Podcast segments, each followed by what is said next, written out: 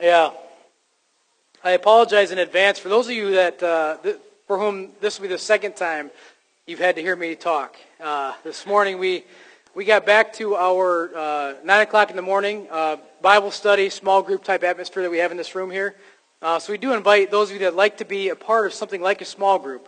Um, it's a more intimate setting. Uh, we can get a little bit more authentic, vulnerable with each other, um, and everything that we share in there is going to be prayed for, uh, but not shared outside of there. Uh, so we want to uh, we want to be able to love on you um, and minister to you in any way that we can, and that's one of the best ways. I think the lifeblood of the church is found in small groups and that kind of atmosphere. So, um, not with what, what I'm doing right now. Uh, I think uh, that's important uh, to reclaim the message of the gospel, um, but I think the life of the church is found in its small group uh, type function. So we do welcome each and every one of you. Uh, very glad to see the visitors uh, here among us today. Um, we let me know if you're not loved well enough this week, and I'll get on the church next week about it.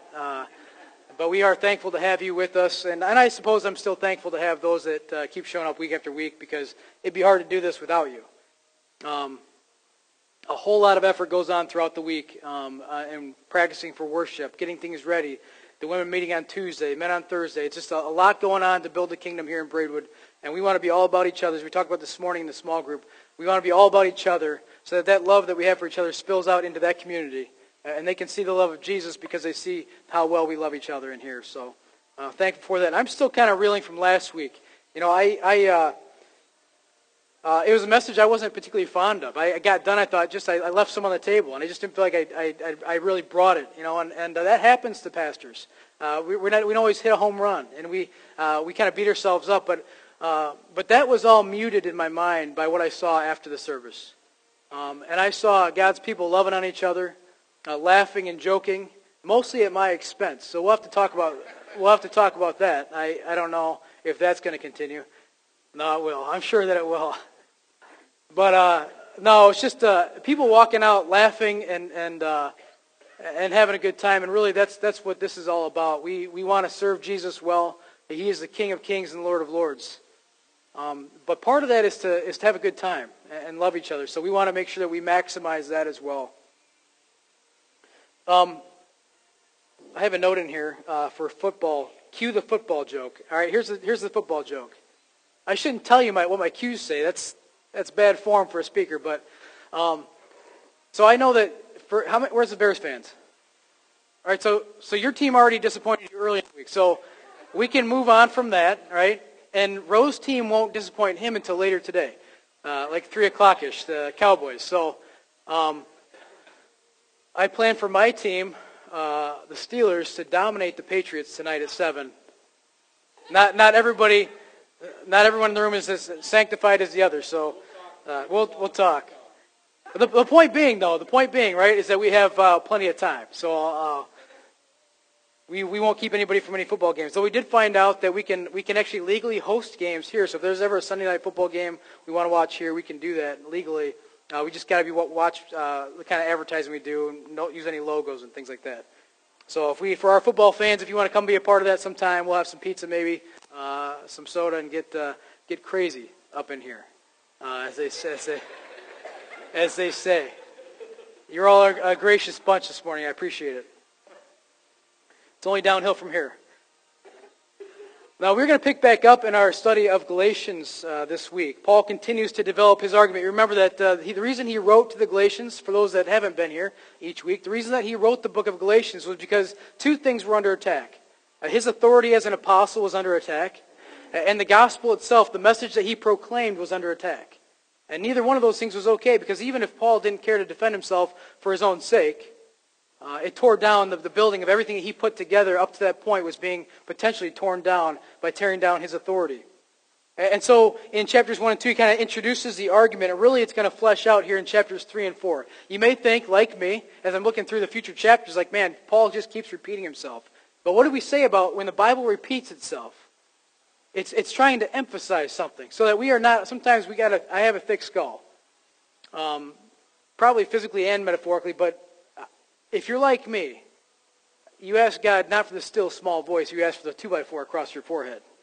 Because you hear a lot better when it's a 2 by 4 right? Oh, that's me. That's always been me. Uh, I, I'll, I'll do anything for Jesus. I'll even pick a fight in his name if he asks me to. Uh, the problem is he's not asking me to, and sometimes I get ahead of myself. Uh, so if you're like me, sometimes you need to hear things over and over and over again to make sense of them, uh, and to finally get it through uh, into the DNA of your Christian walk.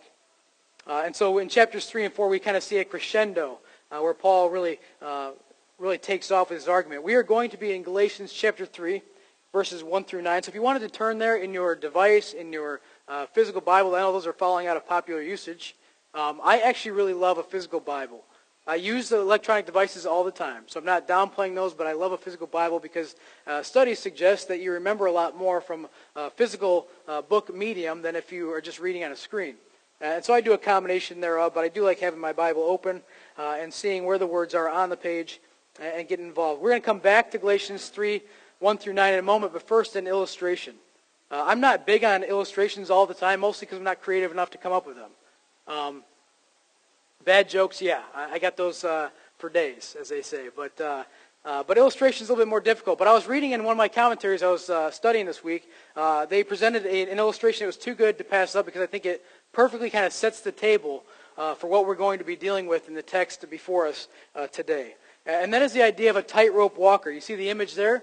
that is Charles Blondin. He was a, a French tightrope walker, famous for if you know anything about him, you probably know what he's famous for. For tightrope walking across the Niagara Falls. This man had done this so many times that he had gained such confidence in doing it that he would start to add trickery to it. He would start uh, adding different things. Blindfold me, make, give me stilts. How about a, a unicycle or some other thing just to make it more difficult? Uh, at one point in time, he actually he went to the middle and made an omelet and had breakfast on that tightrope. Dude was nuts. I mean, you can, he was. The sane people don't do that, right? Amen? Uh, anybody afraid of heights? I, I like to say I don't, I'm not afraid of heights. I have have a great respect for them. Uh, I know what will happen to my body if I fall from that height. Uh, and uh, so it's either a combination of courage or stupidity that uh, lets a guy like that do that sort of thing. But, but Charles Blondin was so accomplished at it, so confident in that craft, that he would begin to do it in different ways and, and uh, add just different things to it to make it all the more exciting for the, for the onlookers to watch. And eventually he got crazy. Er. And he said, how about we add some other people to this mix? Who trusts me to, to wheel them across in a wheelbarrow? Who trusts me, eventually he said, to get on my back and let me walk across this thing with you on my back? No thanks. Or as our little guy Debo from Uganda says, no thanks. Uh, no thanks. Um, yeah, no thanks. Uh, don't think so. Uh, but imagine that the person that finally did, because he did get a volunteer to do it, uh, and that volunteer, they went across the Niagara Falls on a tightrope on Charles Blondin's back. And imagine halfway through, if this guy who volunteered knows full well that I'm not doing that tightrope because I'm not, I can't do it. I don't have the skill set requisite to be able to do that. I'm not good enough. My balance will not keep me on that rope. But imagine halfway across, he says, you know what, Charles? Can I call you Charlie? He, he said yes, because it's a made-up conversation. Um, he said, sure. Sure, Ralph, you can call me Charles, Charlie, Chuck. He says, I'd like you to drop me off right in the middle. I'll go ahead and take it from here, thanks.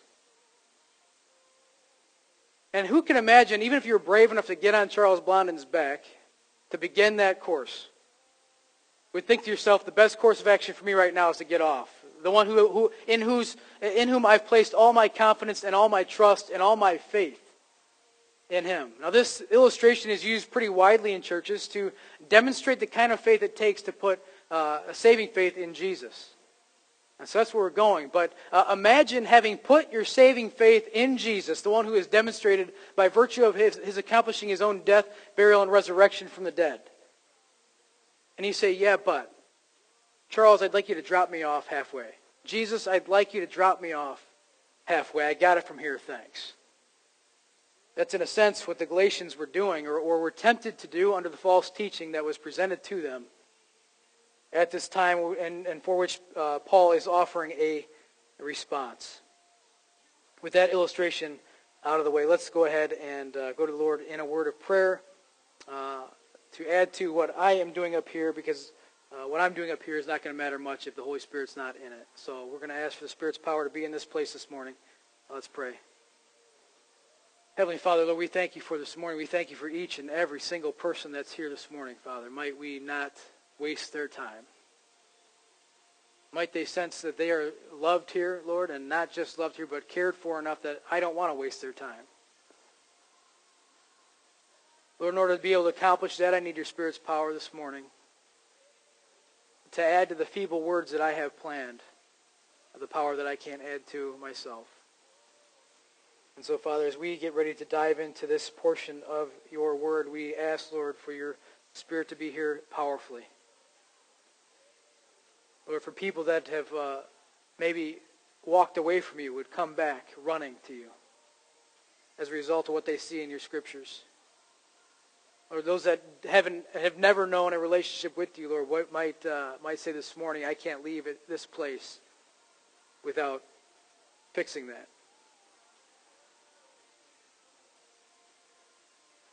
Lord, might you increase, might we decrease as a result, and might your kingdom swell in this area and beyond for your glory. We ask these things, Lord. We thank you in advance for your answers. We ask these things in the name of Jesus. Amen. I don't know about you, but I never get used to praying in the name of Jesus. Or just sometimes you hear me pause.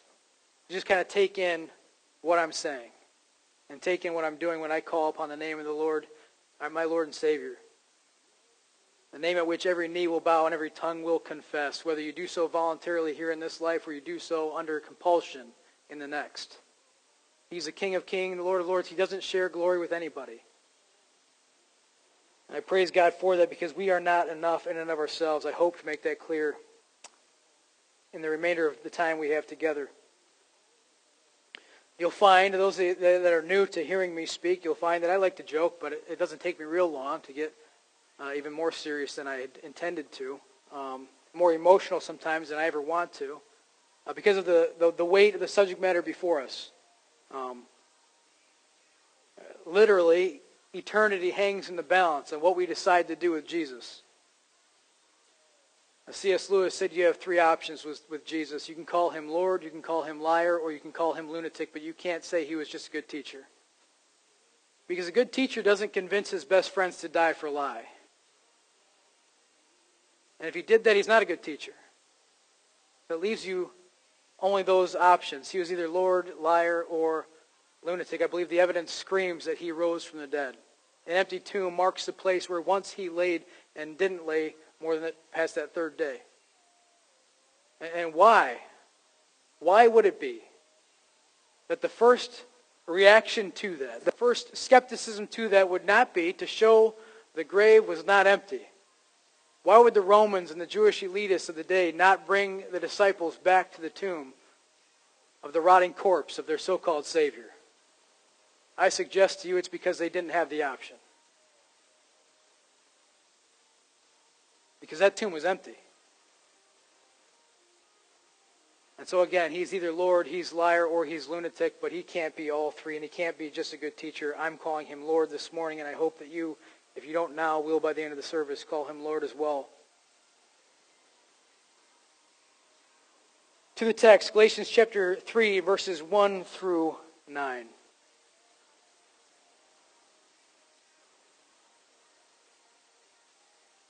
You may recall that, that Paul had just kind of taken a hiatus from his words directed at the Galatians to kind of reminisce about a, a back and forth that he had with the Apostle Peter. Kind of another big dog in the church, right? Big dog versus big dog, doing it out. But Peter was wrong. Peter was acting hypocritically. He was acting like the Gentiles were okay to be part of this family that God had created through the gospel. But as soon as he was around the Jewish elitists, he kind of lost his nerve and kind of slunk back away from. And don't we do that today? We, we slink back away from people that we think, oh, this super righteous person over here, if they see me hanging out with this person over here or with that person over there, if they see me dealing with people with a drink in their hand or a cigarette in their mouth, they might think less of me. Let them think what they think. You're called to love every single person with, with, with air in their lungs to the cross, without distinction. But Peter got wrapped up in the, in the popularity contest of the day and, and uh, he was hypocritical in his approach. But Paul leaves that discussion, if you want that, at the end of, uh, or most of chapter 2. You can go back and, and read that. But here he turns back to the Galatians and he starts with a bang. He says, Oh, foolish Galatians. In an emotionally charged uh, passage, one of the most emotionally charged passages in all of the Pauline corpus of writing. Oh, foolish Galatians. Most translations have it as foolish. One translation has it as senseless. The Kingdom New Testament, it was uh, British, uh, and it says witless. I kind of like that. You know how often I think in British uh, accents? Because everything sounds smarter in a British accent, right? The Phillips translation, I love this one because this probably gets to the heart of what Paul's actually saying. Oh, you dear idiots of Galatia. Pull no punches, Paul. Oh, fools of Galatia. There's absolutely no flattery here, and there need not be any flattery here because they're guilty of something that's going to walk them out of the presence of God, that's going to walk them away from a saving faith in Jesus and into a, a, form, a system of legalism by which they'll never be saved. And so he, he needs not flatter them into thinking that it's okay what they're believing. I applaud Paul's constant willingness to say the hard things, a hard truth rather than an easy lie. I'll take a hard truth any day over an easy lie. Don't come to me with your nonsense about your, your, your easy believism or your, your cheap grace or, or anything of the sort. I want no part of that. I want it pure and unadulterated. If it's hard to hear, it's hard to hear. We call them the hard sayings of Jesus. But there's no flattery here. He refers to, when he says fool, when he says senseless one or witless one, he's saying they have a lack of wisdom. I seem to remember in the book of James a, a, a remedy to a lack of wisdom when James, the half brother of Jesus, says, If any man lacks wisdom, let him ask of God to give him wisdom. And God wants to give liberally. And you sometimes feel like a situation is just bigger than you. A situation is just beyond you. You don't have the answer, so you ask God for wisdom. And sometimes it comes through a still small voice. Sometimes it comes, let me hear it, by a baseball bat or that 2 by 4 that I prefer. Kind of flattens out the, the forehead.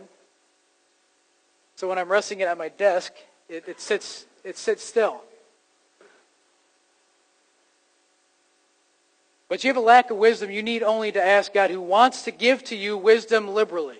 He wants to give it to you. He doesn't want you walking around like an idiot. Uh, he wants you successful in this life in his version of success, not your own. But if anyone lacks wisdom, just ask for it. They didn't need to stay in their foolishness. But it wasn't just a lack of wisdom on their part. It was actually some misleading forces at work. Moving on with the text, he says, O foolish Galatians, who has bewitched you? Now, bewitched is kind of a word we don't use a whole lot anymore. Uh, more on that in a moment. But uh, Paul, actually, this is the first in a series of rhetorical questions he's asking. A couple reasons they're rhetorical. One, they don't need the answer, right? Rhetorical question doesn't really want the answer, wants you to think about the question. Because you already know the answer, right? But secondly, he's writing a letter, so he's not planning on getting an answer back. He wants them to just think about these things. Who has bewitched you? Who has charmed you? Who has cast a spell over you? We need not get wrapped up in the, ter- the term, uh, the terminology bewitched as if this is some sort of seance or, or casting an actual spell. Though let's not minimize that. In our day today, there are probably more people interested in, in witchcraft than ever before. It's not, a, it's not an archaic vestige of the past. It's alive and well in this world as we wrestle against flesh, not against flesh and blood, but against principalities, demons. We talked about that a bit this morning in our group time. But it also can mean that they were fascinated by a false representation. They were fascinated by a misrepresentation of the facts. And that can be easy, right? How many of you are guilty on Facebook of sharing this post because you want to make sure you get the blessings associated with sharing that post? Stop doing that. That's not how it works. But we get, uh, we get convinced by things. It wasn't just any, and again, he's not asking for the names of anybody. It's singular here, meaning that there might have been one person he's thinking of as kind of a chief false teacher. But later in chapter 5, he's actually going to make it plural, so we need not get carried away with thinking it's a single person he's got in mind. It's more the fact of their bewitching, that they let themselves be deceived. We have got to be discerning people. We cannot walk into public schools and universities and other places with our, our token theology. Our Sunday school variety and depth theology. I think it was Karl Barth that said every single Christian is a theologian. It's just a question of whether or not you're a good one. It's not just the job of the pastor, teacher, scholar, academic to know his Bible. It's the job of every single person. It's why so many lives were, were, were lost in the transmission of this text into English so that you could have 18 different versions of it you leave on your shelf each week, collecting dust. And how many of us have been guilty of losing our Bible until the next Sunday when we're looking for it again? That wasn't me. I, I don't want to be.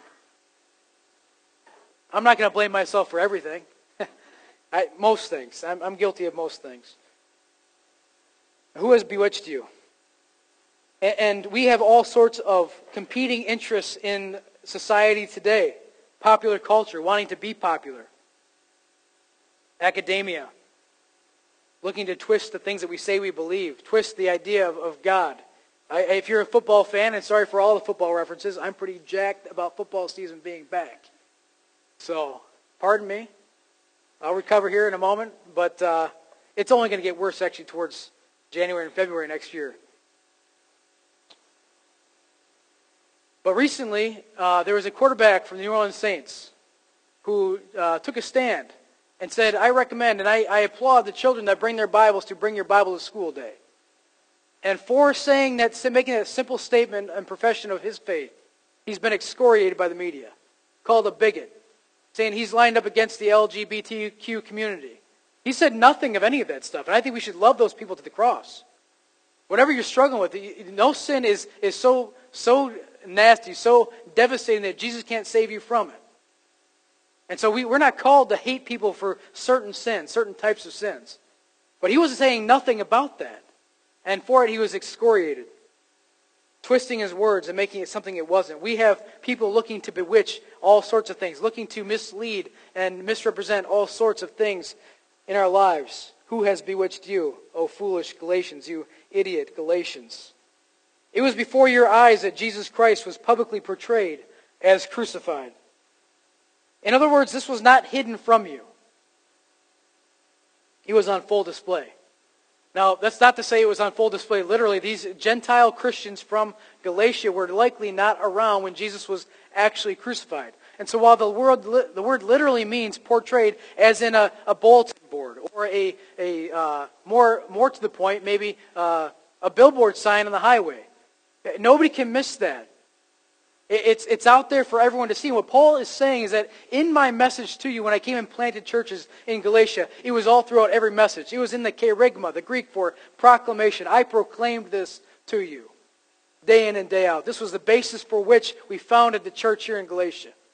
And now you're walking away from it. Who has bewitched you? It was before your eyes that Jesus Christ was publicly portrayed as crucified. Metaphorically, it became the shorthand for the gospel himself when he says, You see Jesus on the cross, you know what that means. He didn't just die for the sake of dying. He died so that he might pick a fight with death and come out victorious. So that one day we'll pick a fight with death. And as we're plugged into him, we'll come out victorious. That was a good spot for me. Amen. I'll give you another. should give you another run at that, but uh, I know it's it's it's drizzly outside, and I didn't want to get up either. I wanted to stay in bed and. Uh, but I was too fired up to come here and preach to you this morning to do that. I'll take a nap and get ready for the Steelers game tonight. Okay, that's it. I promise that's it for the football references.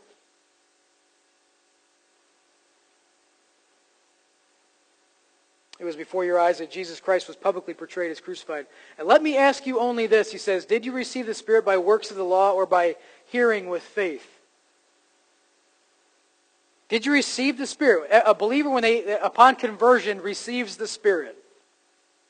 In regards to what you do theologically with, with, with other uh, baptisms of the Spirit or other moments with the Spirit to different depths, to different degrees, every believer in Jesus uh, at their conversion experience receives the Spirit.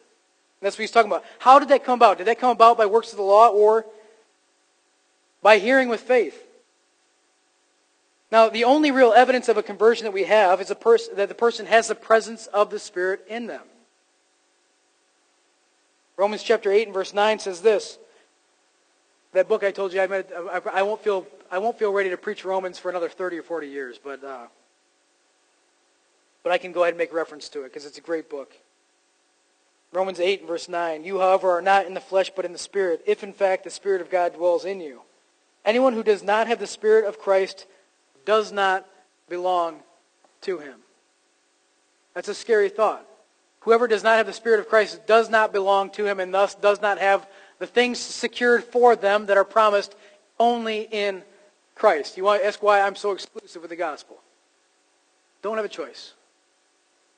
If I'm going to pretend to preach this book, it can only be in an exclusive fashion. Not Jesus among many, but Jesus only. Jesus high and lifted up. Gives me goosebumps. Even more than. I didn't say it. I didn't say it.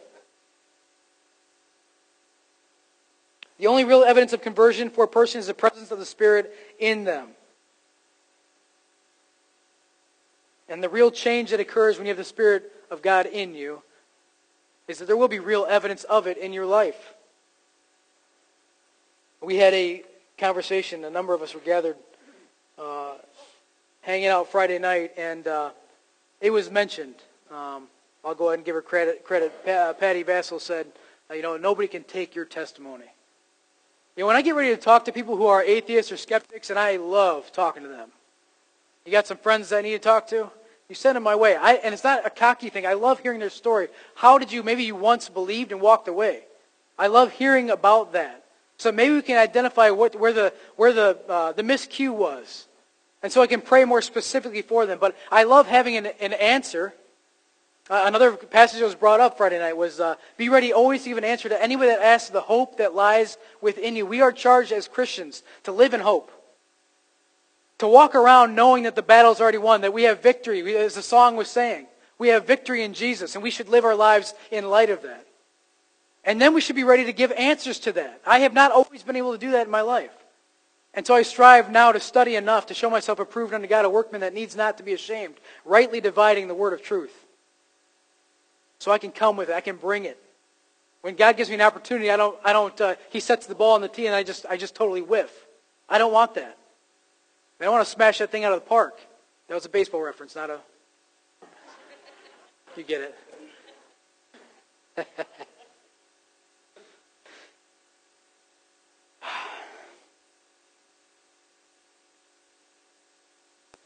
but we don't have a choice of being exclusive. We want real conversion, not some pat version of it, not some pseudo version of it. So many people gather on Sunday thinking they have it They've never truly known Jesus. Another passage we shared this morning, Matthew chapter 7. Many will say to me on that day, Lord, Lord, did we not drive out demons? Did we not prophesy in your name? Did we not do all these fancy tricks? And he will say to them what? Depart from me. I never knew you. Not I used to know you, but, but I don't now. I never knew you. That should call into question what we, what, how we measure our Christianness. It's measured, not by doing fancy tricks, even healings and prophesying. That's not the measure of a Christian. The fruit of the Spirit is the measure of the Christian.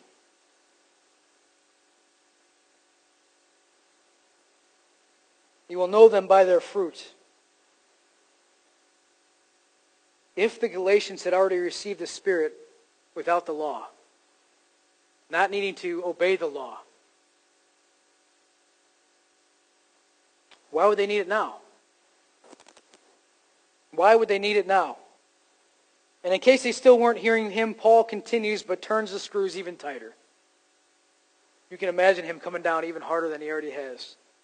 He says again, Are you so foolish? Which is to answer his own question, Yes, you are. Are you so foolish? Having begun by the Spirit, are you now being perfected by the flesh?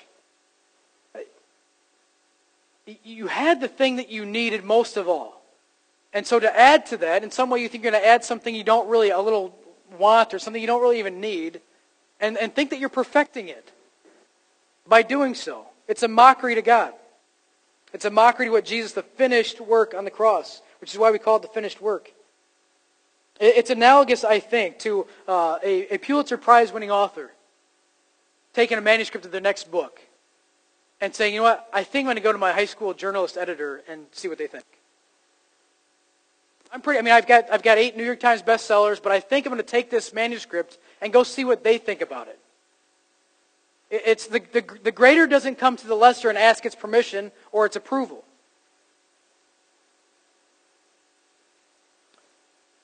Another analogy, perhaps a world-renowned painter coming to a grade school art class and saying, what do you think about my brush strokes here? What do you think about the... Imp-? I don't know why I did that. Sometimes I think uncontrollably. It's not the spirit, it's just me being weird. Um, I figured you'd have something for that row, but... We, we actually need to have row mic'd up, I think, Sunday morning. That's weird enough. But a, a great painter asking the opinion of a three-year-old. What do you think about these brushstrokes and this? Uh, what do you think I'm trying to convey by this painting? Or how about this? Your, your cardiologist tells you you are on a fast track to your own demise. You need to slow down with the saturated fats and all the nonsense. And you say, well, thanks, doc. Appreciate the opinion. I'm going to go check with my trainer at the gym. And that is not to belittle the trainer. That's to say the, the trainer doesn't specialize in the heart.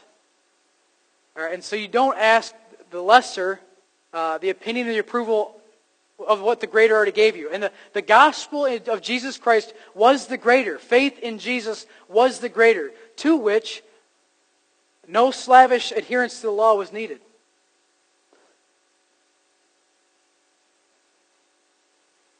Having experienced the freedom from the bondage of the law, how can you add to your freedom by returning to bondage? Man, this freedom feels so good. I think I'd like to add a little, what's that? Bondage to it. It doesn't make any sense. It's antithetical. It doesn't, it's completely ironic. It's not just wrong, it's 180 degrees from right. We cannot work our way into the good graces of God. He's provided a way because we're incapable. And that's so much better than trying to work at it.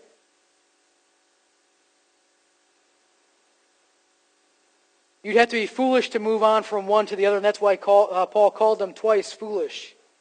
Now think about the man on Blondin's back, opting instead to walk himself. He hasn't been proven. He hasn't, he hasn't gotten out and demonstrated he can take the first step and not fall down.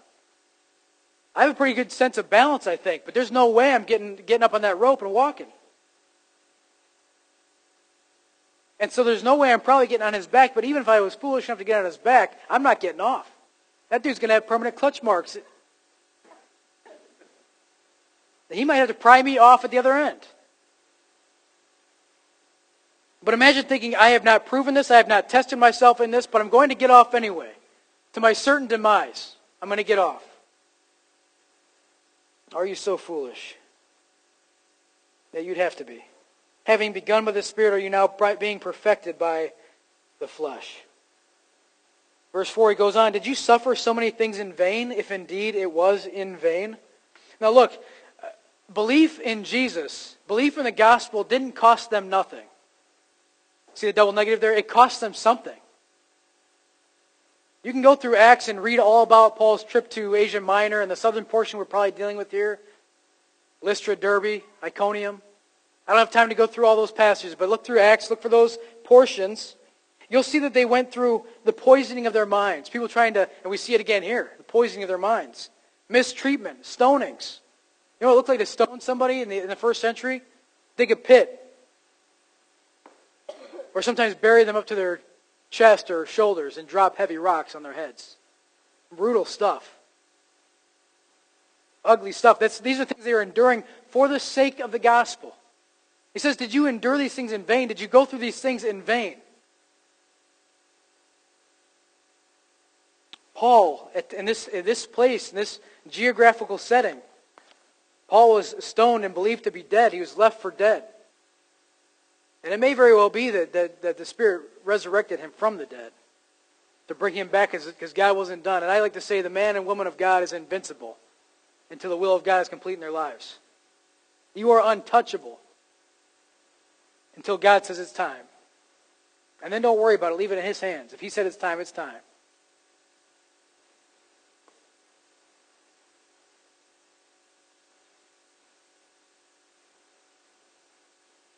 So again, why would they turn their back on that thing that A, cost them so much, and B, provided for their freedom from the yoke and the weight of the law? If they returned to the thing that kept them enslaved, their freedom was indeed in vain. Imagine paying somebody's, bonding somebody out of jail. And with their newfound freedom, they say, eh, I just, it was cozy there. I think I'll just head back. Lock me up. It's that antithetical. I hope you're getting it by now. It's that antithetical. To think that you can muster up enough energy to impress God with your filthy rags. And this is not to be depressing. This is God wants you to, to do good works. In fact, once you meet Jesus in a salvific or saving way, he wants you to be plugged into that. Good works follow true repentance and conversion. They don't precede it. They don't, it's the cart before the horse. Imagine putting a, a, a cart in front of a horse and asking the horse to push it it's going to look like a mess. Well, that's what you looking like you're trying to work for your salvation. That's what it looks like. But once we're saved in thankfulness for the cross and thankfulness for what God has done for us, we say, man, I'm going to give you my life. No nominal Christians in this room. You either believe Jesus is King of kings and Lord of lords and deserves to be high and lifted up, or you deserve he is a liar or a lunatic. Let's not come with this nonsense about some middle ground. You can't put this thing on like a sweater. It's not a sweater for you to wear.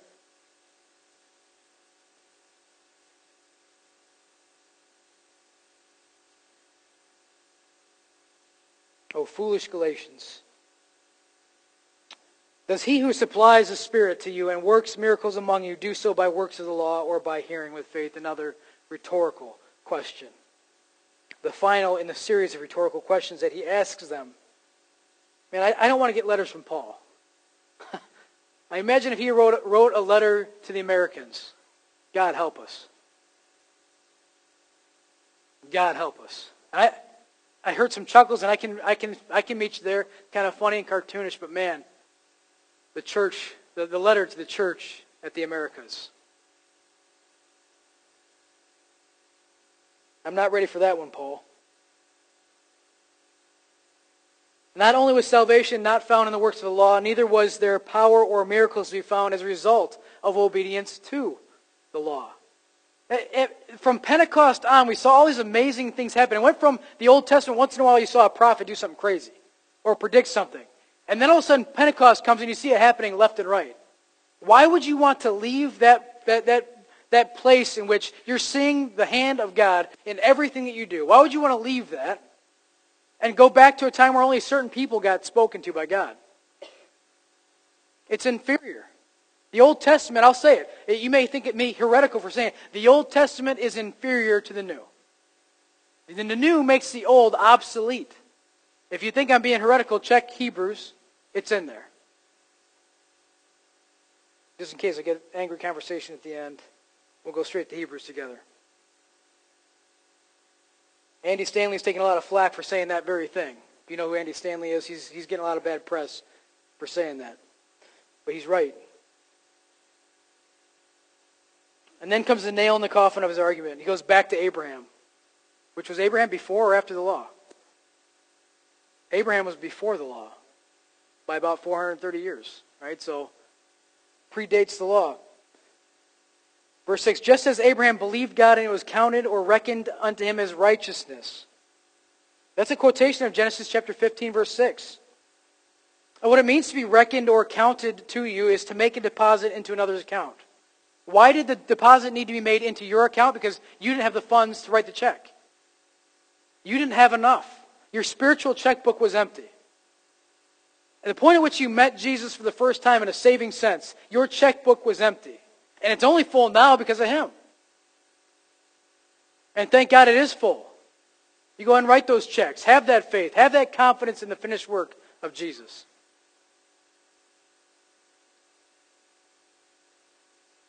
But he goes back to Abraham. What was deposited was righteousness.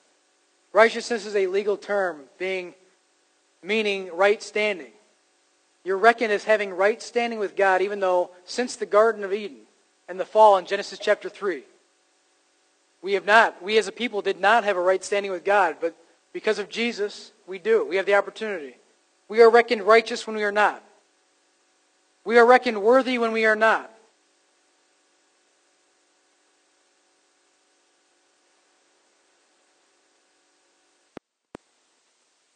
This deposit was made as a result of uh, saving faith, not adherence to the law. In fact, the law wasn't even given yet when Abraham believed or trusted God, and it wouldn't be for 430 years. Look at this next couple of verses. It says, Know then that it is those of faith who are the sons of Abraham. Uh, his spiritual descendants are not necessarily the same group as his physical descendants. Uh, Paul goes through this at length in the book of Romans. Again, the book of Romans keeps coming up. Romans chapter 9, verse 7. Not all are children of Abraham because they are his offspring, but through Isaac shall your offspring be named. This means that it is not the children of the flesh who are the children of God, but the children of the promise are counted as offspring. What is this promise? The promise he made to Abraham. The promise was to Abraham. The covenant was established with him. He made this old guy who had no business having kids to have kids and, and, and heirs through whom the Messiah would come.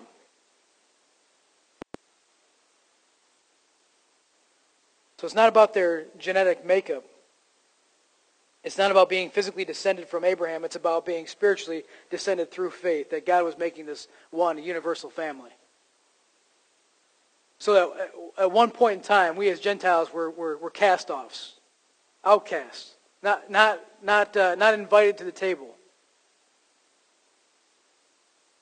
And now we have a spot at the table with our name on it.